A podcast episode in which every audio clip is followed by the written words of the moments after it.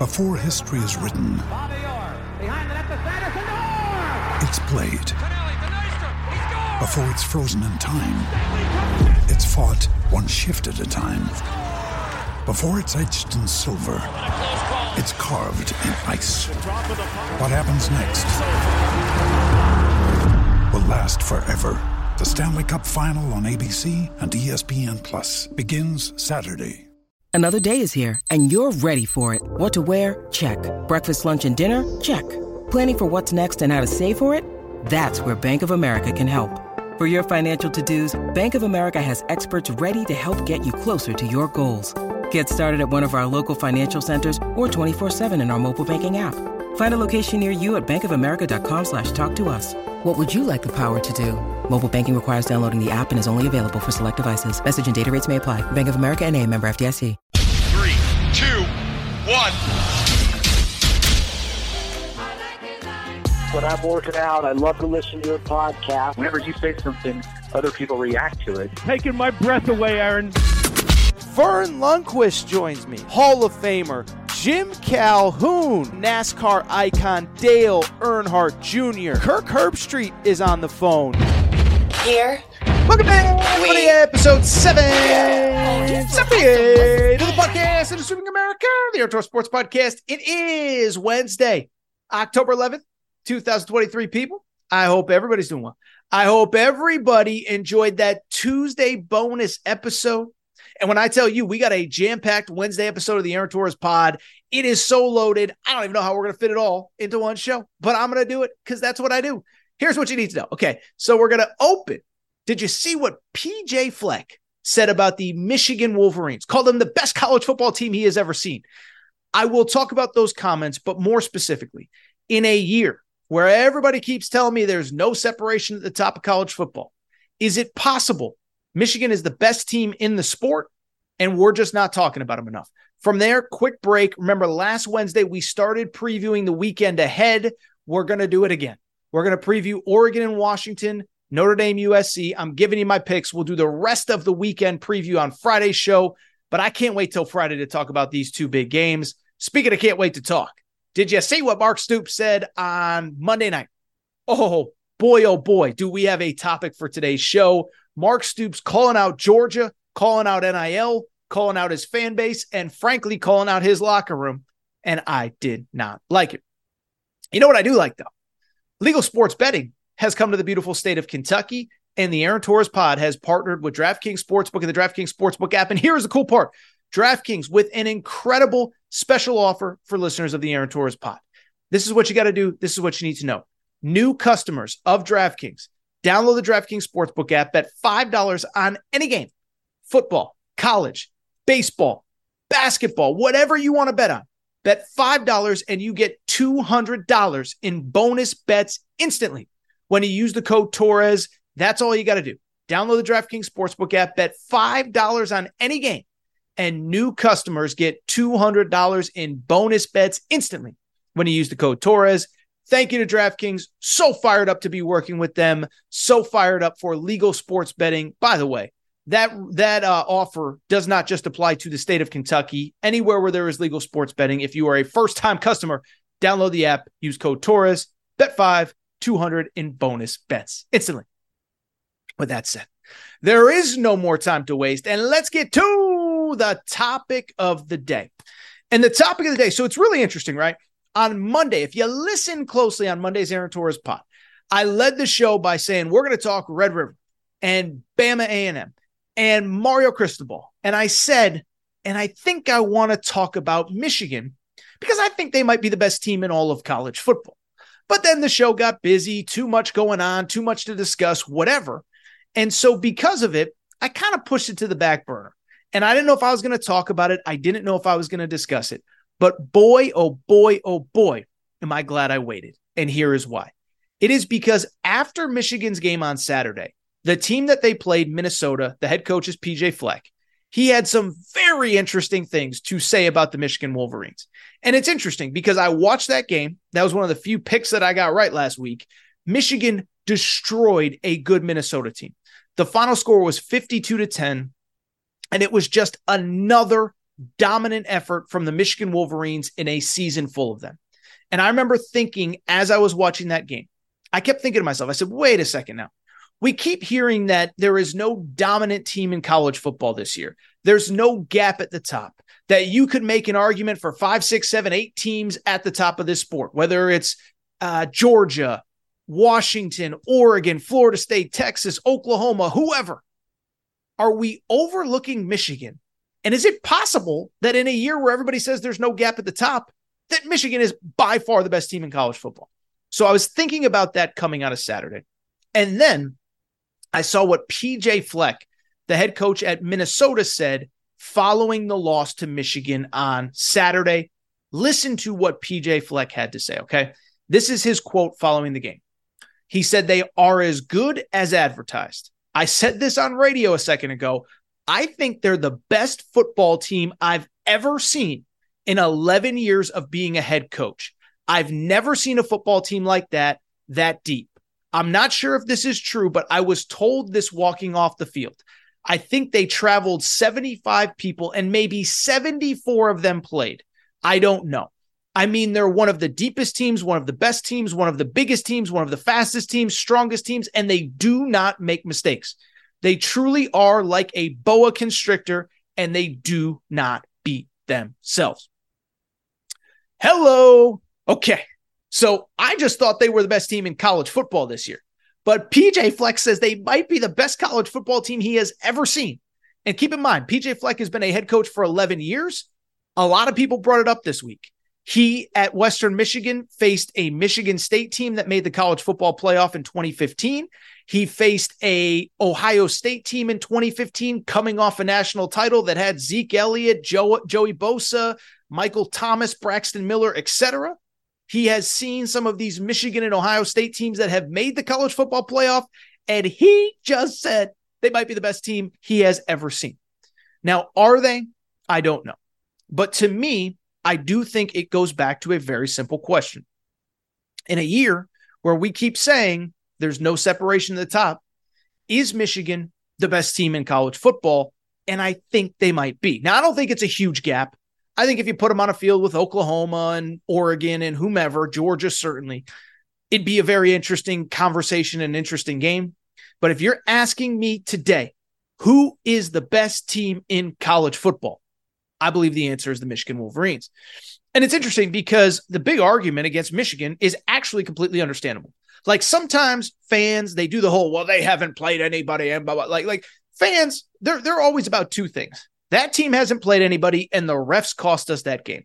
If I have to hear one more rant about how bad the refs are, like, like I'm over it, okay?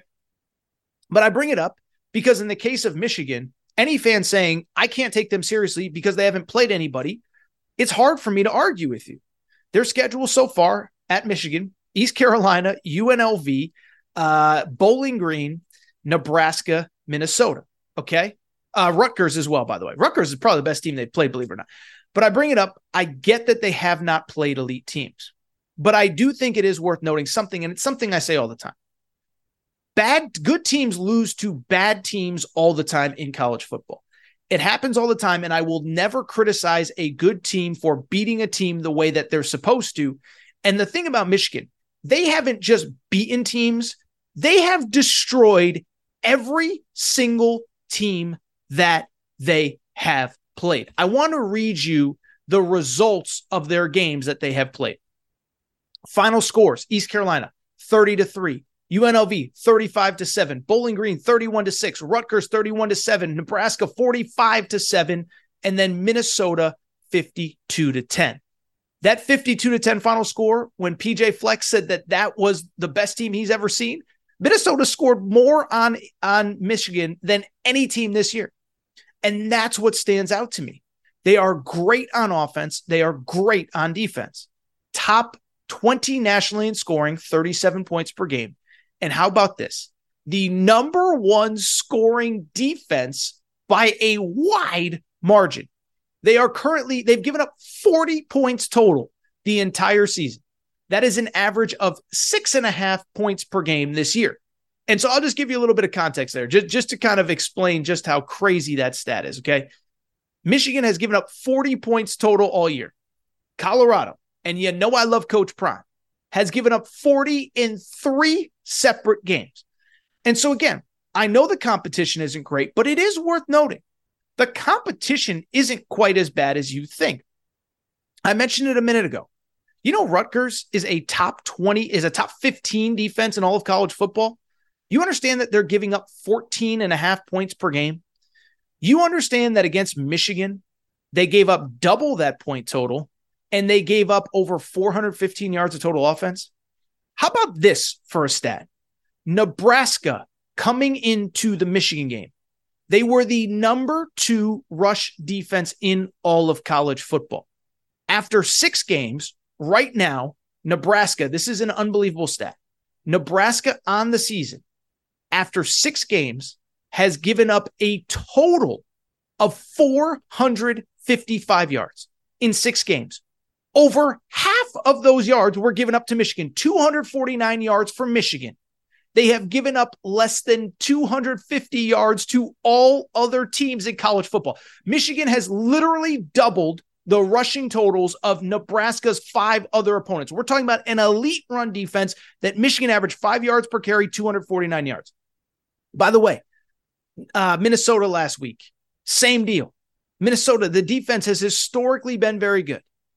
That defense, Michi- Michigan just did what they wanted against and absolutely dominated. And so I understand that they haven't played anybody. I understand that the competition could be better, will be better going forward but you can only play who you're scheduled, and they have dominated everybody. Beyond that, you know what I think stands out to me the most is that they've dominated, and I don't think they, they're anything close to their peak. Okay. And what I really see from this team, and we know Jim Harbaugh has the NFL background. Jim Harbaugh, it feels to me, and I know he was out for three games, it feels to me like he is using the the the front half of the schedule, probably the first eight games of the season, basically as the preseason, like you would in the NFL. Try things out, figure things out, see what happens. Okay. Why is that? Well, JJ McCarthy really hasn't been pushed. Those two wins over Nebraska and uh, Minnesota, he's averaged 18 throws per game. It's not like they're asking him to throw the ball 35 times per game. I thought it was interesting. Blake Corum, one of the best running backs in all of college football last year, his numbers are down significantly. And Jim Harbaugh basically talked about, like, yeah, like, I don't want to overuse him. He's got an NFL future to think about. Donovan Edwards, it's the same thing. So they have given more ba- they've given more touches to more backs. The Mullings kid has 23 touches. JJ McCarthy has run the ball. Leon Franklin has run the ball. Um, and this is not a team that feels like they are trying to blow you out or trying to embarrass you. I would add, people are saying, "Oh, you know, the the the the pass uh, uh, the the pass rush isn't as good as it's been in years past." Is the pass rush not as good, or is Michigan just not trying to get super exotic? Because through six games they have just 14 sacks. But what stands out to me about that stat is that they have nine different guys who have registered at least one sack. So I don't know that they their pass rush isn't as good as much as I just think that they're just trying to use bodies and get bodies in and rotate people and get people reps for later in the year. And so I look at this team and again, I understand the schedule. It's not uh what I don't know. LSU's played a tough schedule. Florida State plus three SEC road games. It's not what Bama's faced going to Texas A&M and Texas at home. It's not Texas facing Oklahoma on a neutral and Alabama on the road but you can only play who's on your schedule. And I really do believe that Michigan is that good. Now, do I believe that they would be like a two touchdown favorite against everybody in college football? No. I think they are the best team that I have seen, but I, I don't think they're like significantly better than Florida State. Oh, you know, Penn State has been playing really well. Certainly Texas, Alabama, Georgia, whatever. The only sad part that I can really add, we're not going to find out just how good this team is for a while. This team, how about this? They've played six games, three Big Ten games, Rutgers at home, at Nebraska, at Minnesota. Next three games. Uh, it is uh, who is it? I'm trying to think off the top of my head. I know it off the top of my head. It is Indiana this week. Okay, snooze uh, at Michigan State. W probably by a million if they want to, and then after that they have a bye and Purdue. And so that's the disappointing part is you're going into the middle of October. You've played you know, Rutgers is probably the best team you've played. You're playing a two and three Indiana squad this weekend, a two and three Michigan State squad next weekend, a bye, and then a two and four Purdue squad before the schedule gets tough. Final three games, that's where it gets interesting. At Penn State, at Maryland. And remember, Maryland just gave Ohio State fits last week. And then, of course, Ohio State at home to close the year. So we will find out. It's going to be a few more weeks, but I am just here to say I saw the PJ Fleck quote and I don't think it's crazy. This is the best team in college football I have seen. And I want to give flowers to my main man, Jim Harbaugh. All right, so what I'm going to do, take a quick break, come back. When we come back, let's talk a little bit about the week seven college football slate. We're going to preview Oregon State, Washington. We're going to preview Notre Dame, USC. And uh, we'll preview those two games. Obviously, the rest of the preview will be later in the week. Quick break. Be right.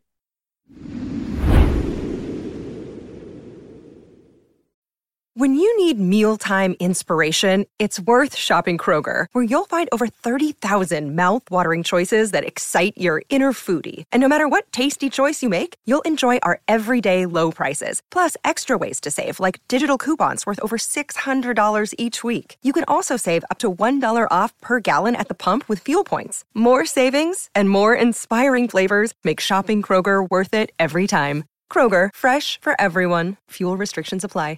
Ryan Reynolds here from Mint Mobile. With the price of just about everything going up during inflation, we thought we'd bring our prices down. So to help us, we brought in a reverse auctioneer, which is apparently a thing. Mint Mobile unlimited premium wireless. Ready to get 30, 30, bit to get 30, bit to get 20, 20, 20, bit to get 20, 20, bit to get 15, 15, 15, 15 just 15 bucks a month. So, Give it a try at mintmobile.com slash switch. $45 upfront for 3 months plus taxes and fees. Promo for new customers for limited time. Unlimited more than 40 gigabytes per month slows. Full terms at mintmobile.com. Anatomy of an ad. Subconsciously trigger emotions through music. Perfect. Define an opportunity. Imagine talking to millions of people across the U.S. like I am now. Identify a problem. Creating an audio ad is time consuming. Offer a solution. Utilize cutting edge AI. Imagine creating all that in under 30 seconds. Well, we did to create this ad. To learn more about AI in the audio industry, download the white paper from audiostack.ai. All right, everybody. I'm back. Gonna be back. Gonna be back. I uh, do want to switch gears. Uh, and it's funny if if if you listen to last Wednesday's Aaron Torres pot, you may have heard a little bit of a major announcement on this show. Broke the internet, huge story. I know everybody was talking about it come Thursday. But we decided last Wednesday, and by the way, it wasn't a major announcement at all, but this is what we decided last week is that I, I kind of made the decision. It, it, it felt like when I started doing this show, Friday was just reserved. You're going to preview the weekend ahead in college football. But what I have found through the years is that the news cycle moves so fast now that it feels like a Saturday in college football happens. You have Saturday, Sunday, and Monday to react to it. And then by Tuesday, Wednesday, people are on to the next week of college football. And so historically, I'd waited till Friday to preview the games. But what I decided to do last week is really take those two or three super marquee games and preview them on the Wednesday episode of the show. So last week we did Kentucky, Georgia, Texas A&M, Alabama. On the Wednesday show, we previewed Red River and everything else on Friday. Going forward, I think we're going to do that. Probably pick the two or three marquee games from the weekend, talk about them on Wednesday. And so on today's show, we are going to hit on the two big ones that I believe are the, the marquee games this coming Saturday. Oregon at Washington, top 10 matchup in Seattle, and of course, USC traveling to Notre Dame to take on the Fighting Irish. Let's start with that Oregon Washington matchup, top 10 matchup. And uh, a couple things stand out just thinking about this game. One, for so long, the Pac 12 has taken so much heat, so much beating, so much this, so much that. It's just cool to see a top 10 matchup between two programs that it seems like everybody respects. And I think everybody believes are good enough to win this game and make a run towards a Pac 12 title, a college football playoff berth, and maybe make a run still, even if they lose this game. Beyond that, what I also think is pretty cool, we're getting these two teams off a bye. And I understand that once a football season starts, you're never going to be at 100%. But for a matchup this big, with as much at stake as it is, it's cool to know that we're going to get something close to 100% of both of these teams, which is exactly going the case going into this game. Should mention Washington had two of its star receivers banged up co- going into the bye. Both are fine, ready to go, 100% coming into this one. So exciting game, fun game, 3:30 Eastern, 12:30 Pacific. Washington is a 3-point favorite. The over/under set at 67 points, and it's with good reason. Both these offenses are awesome. And really, if I had to describe these two teams in, in, in one one or two sentences, what I would say is this. I believe Washington is as good at any one thing as anybody is in college football. And at the same time, I believe that Oregon is right up there in the short conversation, maybe with Michigan, maybe with Georgia, maybe with Florida State as the most complete teams in college football. Oklahoma's maybe in that conversation, whatever. So let's start by breaking it down. And when it comes to Washington, you don't need me to tell you, okay? They are unbelievable passing the football. Number one total offense in college football, about 569 yards per game. And that is because they throw the ball more and more successfully than anybody in the sport. They are averaging 446 pass yards per game. That is insane. Okay. So let me give you a little context here. Washington is number one in the country in passing. The number two pass offense is actually Washington State, ironically enough, which passes it about 70 yards per game fewer than Washington. So take the best pass offense you've seen anywhere in college football this year. Jayden Daniels, LSU, Dillon Gabriel, Oklahoma, Caleb Williams, USC. Washington is throwing for 70 yards per game more than any team in college football, but they also run the ball less than anybody in college football as well. So it's kind of that old school Mike Leach, you know, we're not even going to try to pretend to do anything other than pass the football. Oregon is interesting from this perspective. They are number two in total offense in all of college football. So we have the top two offenses in college football. But Oregon is much more balanced with a top 10 run offense and a top 10 pass offense going into this game. Beyond that, and I think this is important, they're really good everywhere. They get after the quarterback. They're the top 25 nationally in sacks per game. They are in the top 20 nationally in turnover margin per game. They are in the top 10 in total defense per game. So you look at this team, run the ball, pass the ball, don't turn the ball over, get after the quarterback, can stop the run. They do everything at a pretty high level. And so when I start to break down this game, I think that's the ultimately the question, right? We know what Washington wants to do. The question is, can they do it at the level that they've done it against everybody else? And I'll be blunt. I think it's going to be a challenge for Washington. Not that they're not going to be able to throw the ball, they will be able to.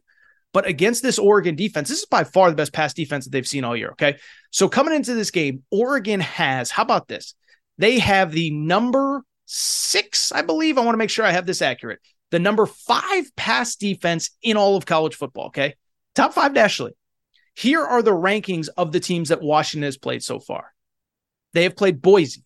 Boise is ranked 125th nationally in pass defense.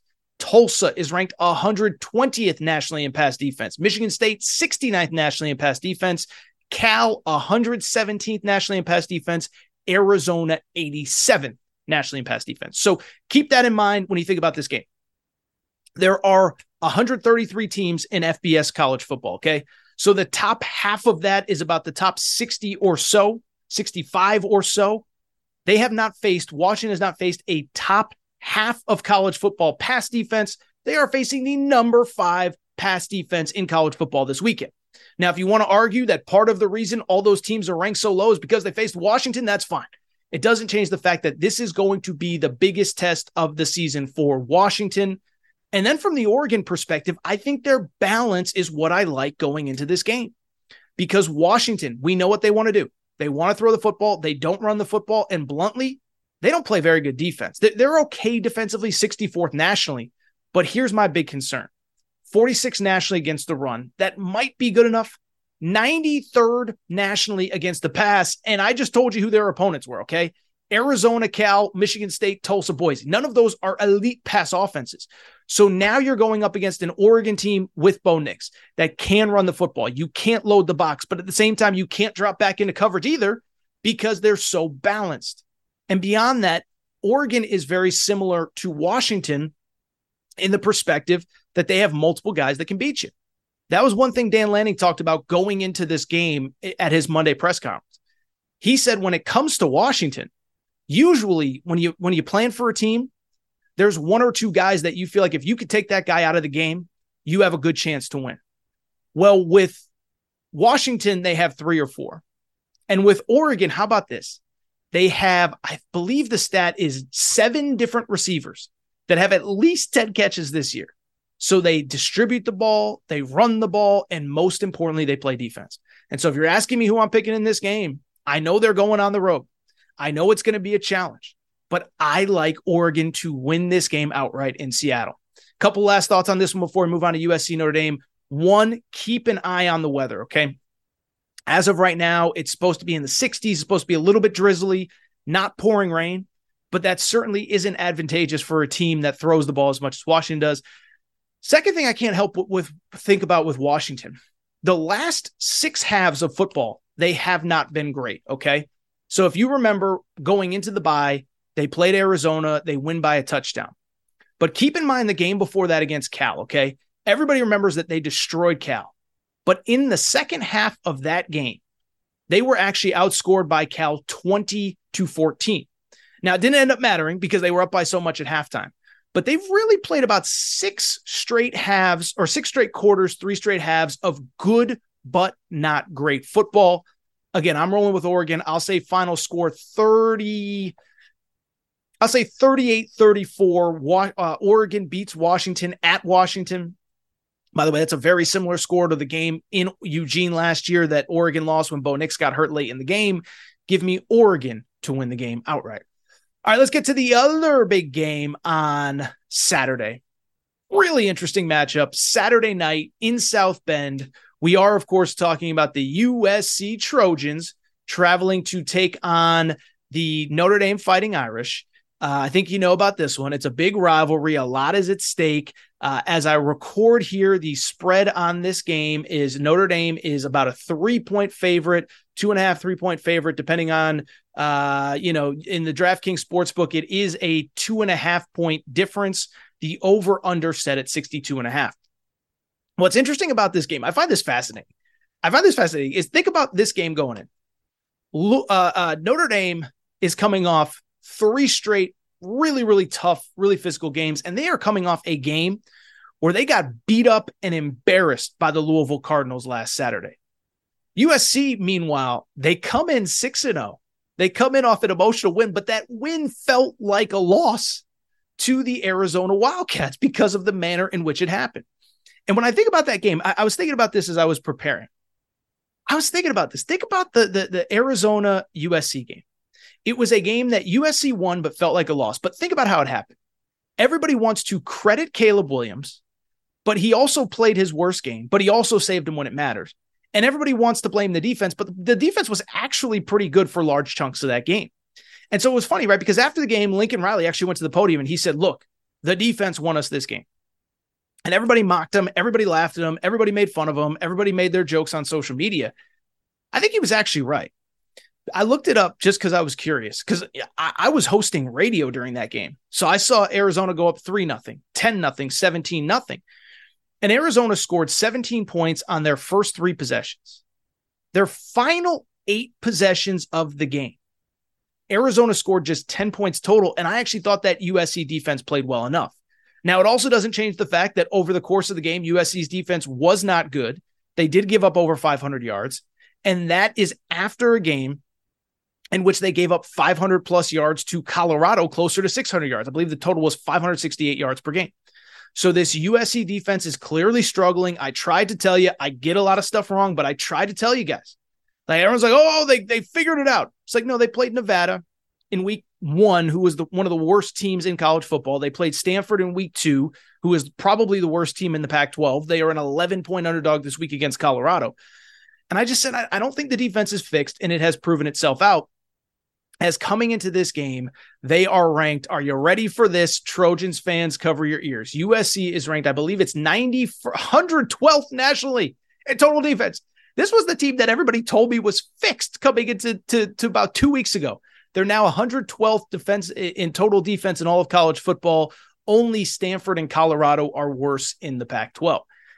From the Notre Dame perspective, you know, listen, they're coming off three really big emotional games, right? Two weeks ago, it was Ohio State, or three weeks ago, excuse me, it was Ohio State. Then it was at Duke, a last second win. Then they just got beat up by Louisville last week.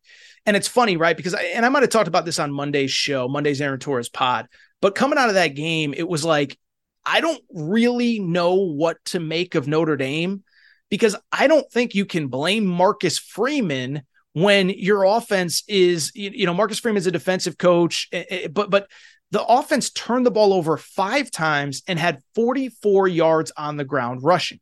This is a team that, even after that game, is still one of the best rushing offenses in all of college football, or at least relatively speaking. They're averaging 171 yards per game on the ground. They had no trouble running the ball against a good Ohio State team, had no trouble running the ball against a good Duke defense, and they got completely shut out against a very good Louisville defense. And I think that maybe more than anything was my takeaway from that Louisville game. Louisville, we talk about Jeff Brohm, we talk about the pass offense. That defense, and especially the run defense, is really, really, really good. That is a top 20 group nationally.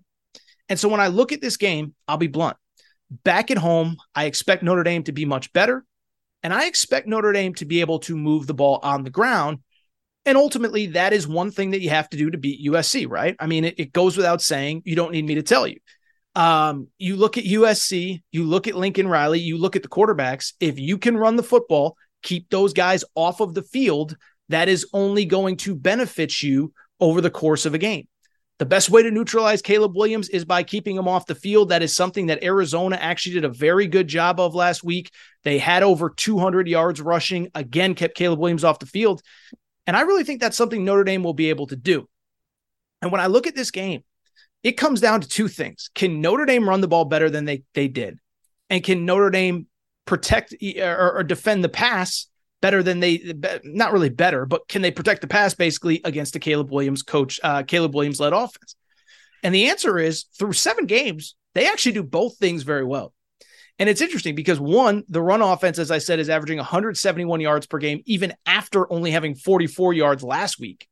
But then did you know Notre Dame has the number three pass defense in all of college football? And by the way, they're through more than half of their season. Remember, they played in week zero. They have not had their bye yet. They actually have two byes before the end of the season.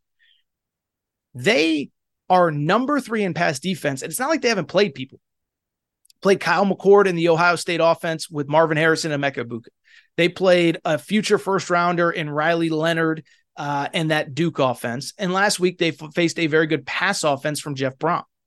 So when I look at this game, I'll be blunt.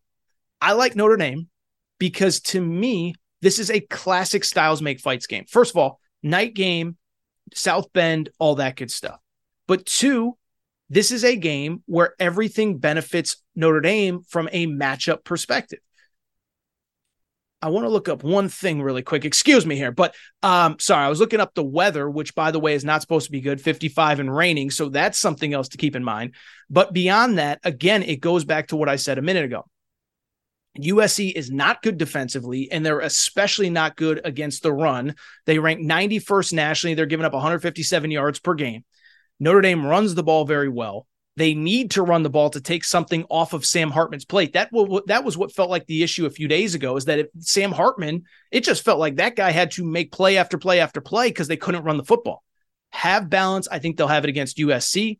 And then again, can you can you stop the pass, which is something I think they do, especially if the weather is not very good.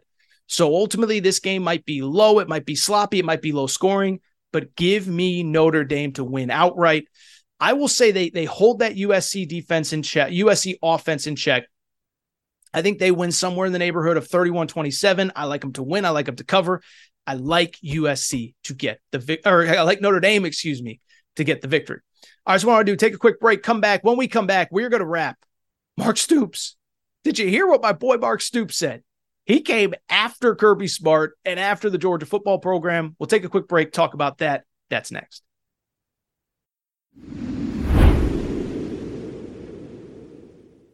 Anatomy of an ad. Subconsciously trigger emotions through music. Perfect.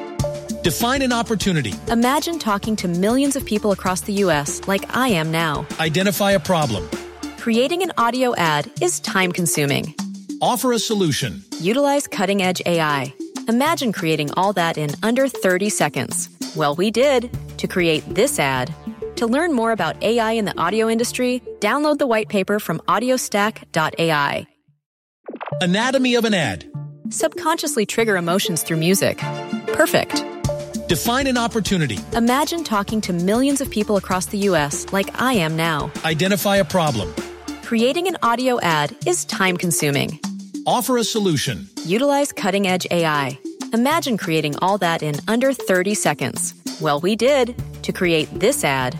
To learn more about AI in the audio industry, download the white paper from audiostack.ai. All right, everybody. I'm back. To be back. To be back. Final segment of the show. So good to be back. And I do want to go ahead and wrap with some very, very, very, very, very interesting comments from Kentucky football coach Mark Stoops. And by now, I think most people have probably seen the quotes, seen the headlines. You know a little bit of the backstory. This has been in the news cycle for about 24 hours by the time I'm talking about this, maybe even longer by the time you're listening. But at the same time, it was such a juicy quote. It was so fascinating. And I think, frankly, that Mark Stoops looks so bad that I'd be remiss if I didn't talk about this a little bit. And so by now, again, I think everybody kind of knows the backstory, but it centers on Saturday night in Athens, Georgia. Kentucky is in the midst of another really good season, came into Saturday 5 and 0, traveled to face the Georgia Bulldogs, the number one team in the country. Georgia's operating at a really high level, but I think even Georgia fans would admit they haven't been perfect. They need to work on some stuff, whatever. Kentucky comes in the game as a 14 and a half point underdog. You think, okay, Kentucky could probably keep it close. Uh, yeah, no. Final score Georgia 51, Kentucky 13. And it wasn't just that Kentucky lost the game, it was the manner in which it happened. It wasn't just that Georgia had better players. It was that Kentucky came in looking unprepared. Uh, uh, there were penalties, there were turnovers. And oh, by the way, let's be honest, Mark Stoops didn't have his best moment late in the half with some play calling, with some clock management stuff. It gave Georgia extra points and extra momentum going into halftime, and the game was essentially over. Anyway, coming out of the game, Kentucky fans were a little bit frustrated. By the way, I think rightly so. I myself am a fan. I understand what it's like coming off of a loss where you thought you had a chance against a good team and you get destroyed. And so Mark Stoops was asked about it after the game. And he was asked about it more specifically on his Monday call in radio show. And so Mark Stoops was kind of asked about the fan reaction and what do you make of it and all that good stuff. And here is what Mark Stoops had to say. He said, quote, fans have the right to complain. I give it to them. I just encourage them to donate more because that's what those dudes are doing. I can promise you, Georgia, they bought some pretty good players. You're allowed to do that these days. We could use some help. Let me say this I don't know where those quotes from Mark Stoops came from. I don't know whether he truly believes he's at an NIL disadvantage, if he was trying to rally the troops, if he's frustrated with uh, the fans' reaction to the game. I don't know exactly why he said what he said. But at the same time, I think it was a really bad look. I think it made him look bad. I think it made his program look bad.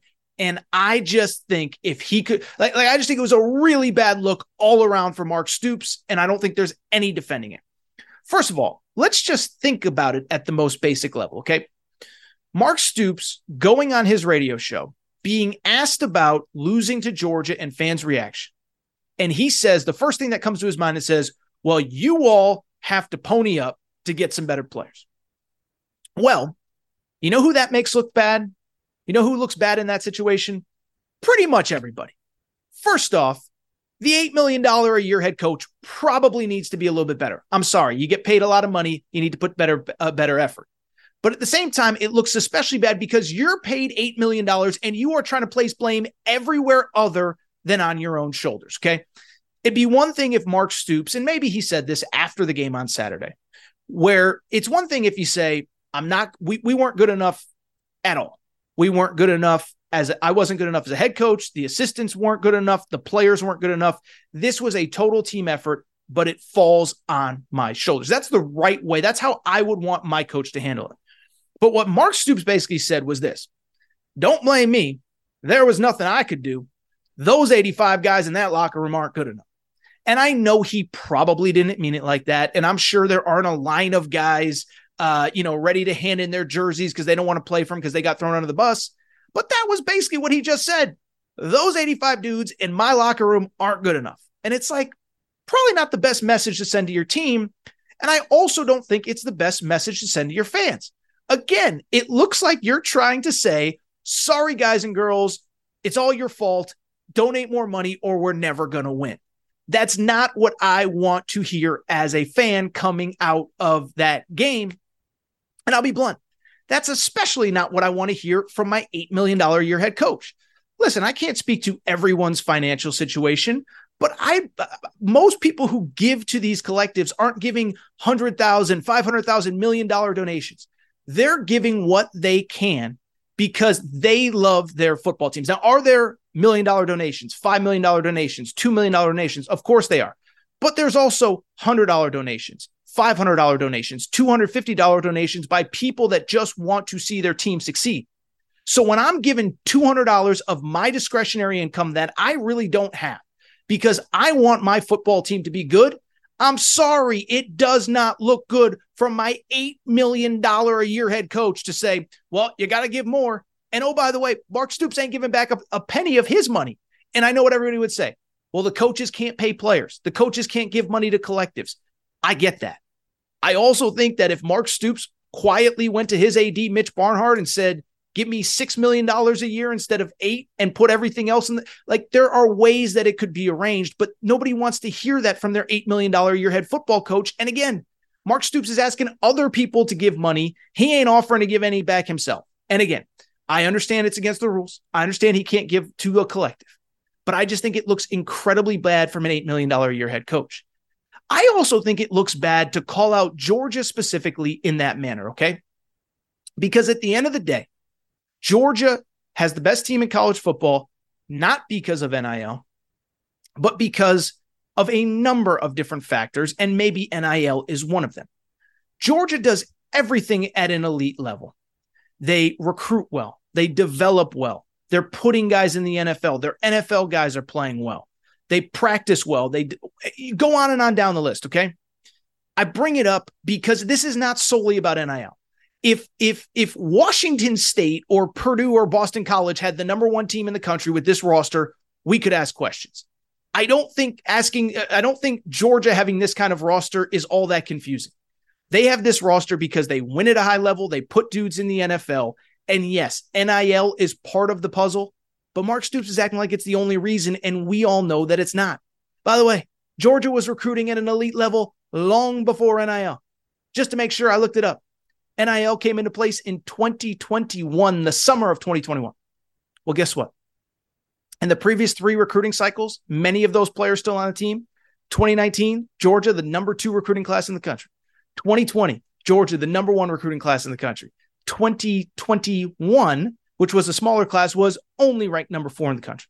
So they've always recruited well. It's not about NIL. They're not getting all these guys solely because they're paying them more than anybody else. And again, it just makes you look bad. Finally, let me say a quick message to not only Mark Stoops, but any coach in college sports that is going to complain publicly or privately about NIL. I get that it's a new era.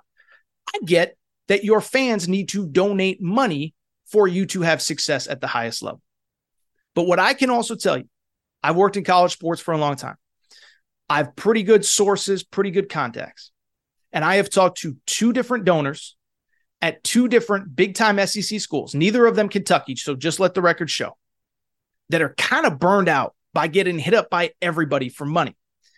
And what I have noticed in college sports right now at this second, boosters, they're burned out because they're basically, they've been asked for years, help pay this coach's salary. Um, you know, pay your pay for your tickets, pay your donations, help with the buyouts, help with the assistant pools, help with these facilities. And I get there's money that comes from other places, but boosters and donors are expected to foot a lot of the bill.